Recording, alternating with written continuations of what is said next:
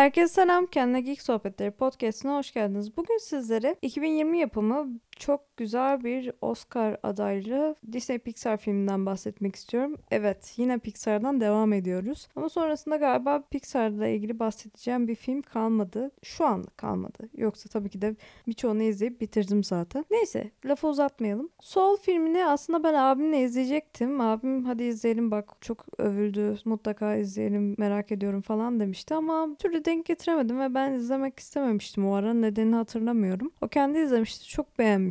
Normalde animasyon filmlerine çok çok bayılan bir insan değil. Sonrasında bu kadar övülünce merak ettim. Ben de açıp izledim. Bunu da hadi gidelimden sonra izlemiştim galiba. Bir iki gün önce falan izledim. Buna kesinlikle bayıldım. Hadi gidelimi eh işte çok beğenmedim. Ama bu gerçekten mükemmel bir filmdi. Ha, konusu belki de daha önce benzer bir şekilde işlenmişti. Tabii ki de konusu benzer olmayan, çok orijinal, çok farklı, hiçbir filme, hiçbir diziye benzemeyen bir film, kitap ya da senaryo bulabilmek çok zor artık günümüz koşullarında. Tamamen özgün bir iş çıkartabilmek çok zor, çok büyük bir emek istiyor. O yüzden hani bence artık konunun ne olduğundan ziyade konunun nasıl işlendiği ve ne kadar kendince özgünleştirebildiği önemli. Konu şöyle ki Joe isimli bir karakterimiz var, başrolümüz. Bu karakterimiz kendini caza, müziğe adamış bir karakter ve hayatı bunun üzerine kurulu. Aslında hayatın anlamını tamamen müzik olduğunu sanan, böyle düşünen bir karakter. Bir gün bir gün yıllardır hayalini kurduğu hayatının işini kapıyor ve yıllardır bu anı beklediği için bundan sonra hayatının kusursuz derecede güzel olabileceğini düşünüyor. Çok mutlu. Hayatında artık hiçbir sorun olmadığını, hiçbir sorunun kalmadığını düşünüyor. Ta ki tarihsiz bir kazayla karşı karşıya kalana kadar. Karakterimiz Joe karakterimiz başına gelenleri anlayamadan gözlerini açtığında kendisini böyle küçük mavi bir ruh şeklinde buluyor. Artık bedeninde değil yani. Ve simsiyah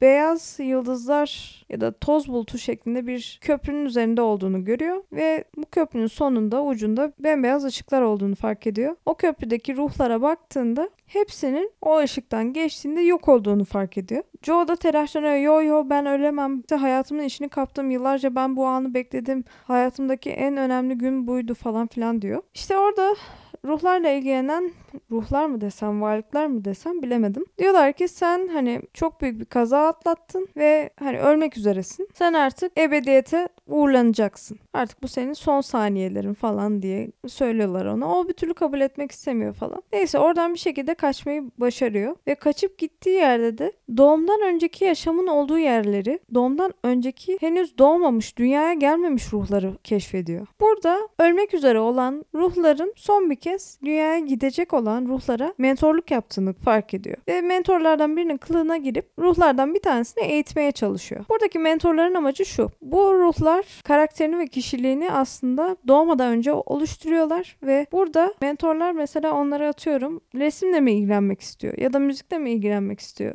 ya da sporla mı ilgilenmek istiyor ya da bilimle mi ilgilenmek istiyor. Neye ilgisi olduğunu, hayattaki tutkusunun ne olduğunu buldurtmaya çalışıyor gibi bir şey. Bunun üzerine mentorluk yapıyorlar ve ruhlar hazır olduğunda göğüslerine bir dünya etiketi ortaya çıkıyor ve o zaman ruhlar boşluktan atlayıp dünyaya gidiyor. Yani dünyaya geliyorlar. Karakterimiz Joe tabii ki de çakallık yapıp defalarca atlıyor o boşluktan. Yani direkt dünyaya gidebilsin diye ama hiçbir şekilde oraya varamıyor.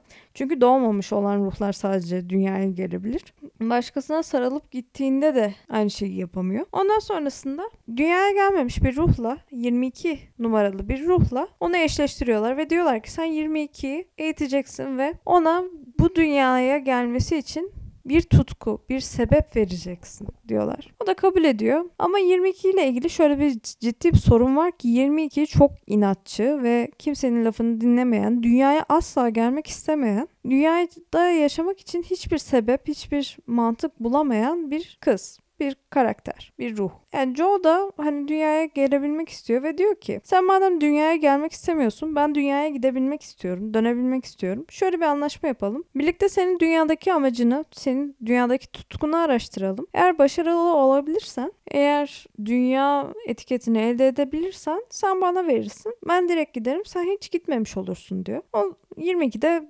dünyaya gelmek istemediği için kabul ediyor ve bu şekilde anlaşma yapıyorlar. Ama 22'yi ne kadar çok ikna etmeye çalışırsa çalışsın hiç kimse ikna edemiyor. 22 hayattan zevk almıyor ve dünyaya gelmek istemiyor. Dünyada kendi için herhangi bir amaç edinemiyor. Sonrasında bir takım olaylar ve kazalar sonucunda başlarına tuhaf aksilikler geliyor ve sonrasında hikaye farklı bir yöne doğru evriliyor de, diyelim. Ve hikaye kısmını burada kapatalım. Çünkü bence sonrası biraz spoiler. O yüzden geri kalanı siz izleyerek de bence kendiniz keşfedebilirsiniz diyorum. Ben filmi çok beğendim. Tabii doğumdan önceki yaşam, ruhlar bunlar ilginç konular bence. Benim çok hoşuma gitti. Film çok tatlıydı. Çok anlamlı güzel noktaları vardı. İşte hayatın anlamını anladım bilmem ne. Bu tarz yorum yapanlar böyle düşünen insanlar olmuş. Ben açıkçası pek öyle düşünemedim. Bana kalırsa filmde çok adil olmayan noktalar da vardı. Mesela şunu söyleyebilirim ki bu ruhlara mentorluk yapılıyor. Hayatlarındaki tutku gösterilmeye çalışılıyor. Yani dünyaya neden gelmek istiyorsun? Onu bulmaya çalışıyorlar falan. Ama şöyle bir sıkıntı var ki kimse dünyadaki zorlukları ve kötülükleri onlara göstermiyor. Dünyadaki kötü insanları kimse onlara göstermiyor. Yani bana kalırsa bu hiç adil bir mentorluk değil. Sen sadece iyi tarafını gösteriyorsun. Bu şey gibi yani mesela atıyorum